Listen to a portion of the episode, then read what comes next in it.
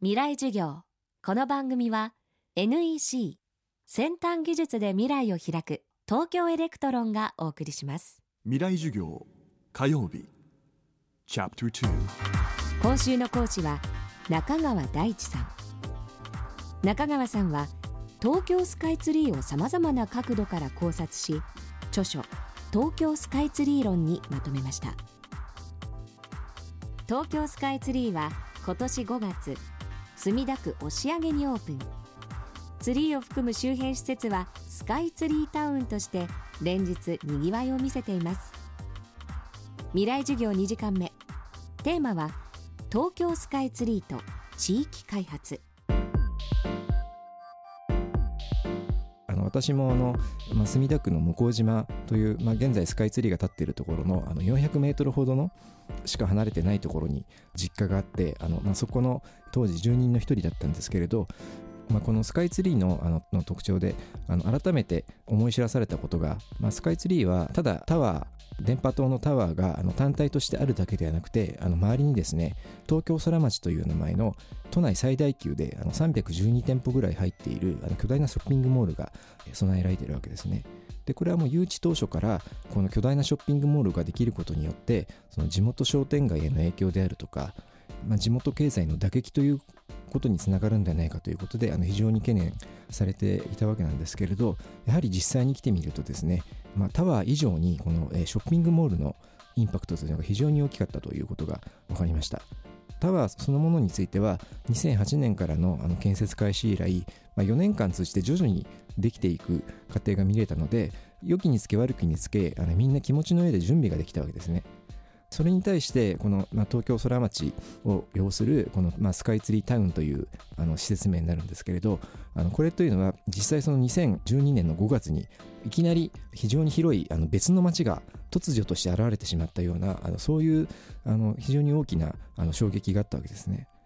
で、えー、実際そのスカイツリータウン東京空町がオープンして中に入ってみると地元のあの、まあ、ちょっと素朴なちょっと下町の人とは全く違うちょっと見てくれもみんなおしゃれだしカップル連れだとかあるいは若い夫婦連れだとか家族連れだとか、まあ、そういったその、えー、地元の人たちは明らかに違うカルチャーを持ったあの人たちが退去してでしかもその人たちがでは、ね、墨田区の周辺のスカイツリーの集客効果を狙ってもっと地元を盛り上げようとしていたあのところに、まあ、出て歩いていくかというと歩いていかないわけですよもう基本的にはもうスカイツリーの中だけで、まあ、ショッピングが完結してしまって、まあ、そのまま駅から帰ってしまうというようななんていうかあの非常に、まあ、街があの分断されてしまったようなちょっとそういう印象がスカイツリーができてみて、まあ、僕たちが一番感じたところではあったかなというふうに思います。でまあ、いわば、まあ、ちょっとテーマパークみたいな空間ができてしまったわけですね。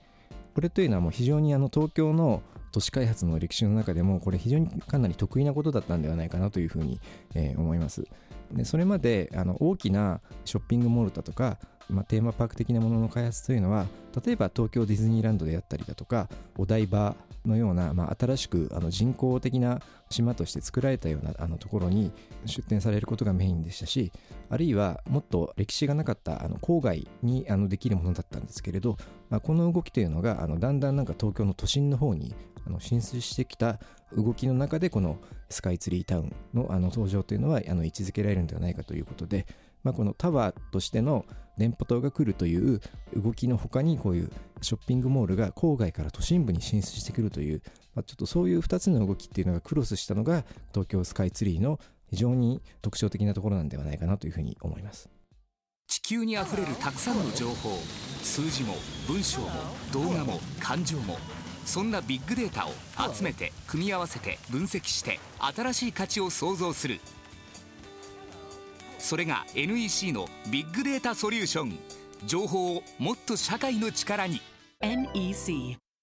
もういい。私そんな都合のいい女じゃないの。もう二度とかけてこないで。例えばその携帯電話の中の半導体も私たちの技術から生まれています。もしもし？なんで本当にかけてこないの？信じらんない。半導体製造装置であなたと未来を結ぶ東京エレクトロン。未来授業この番組は NEC 先端技術で未来を開く東京エレクトロンがお送りしました。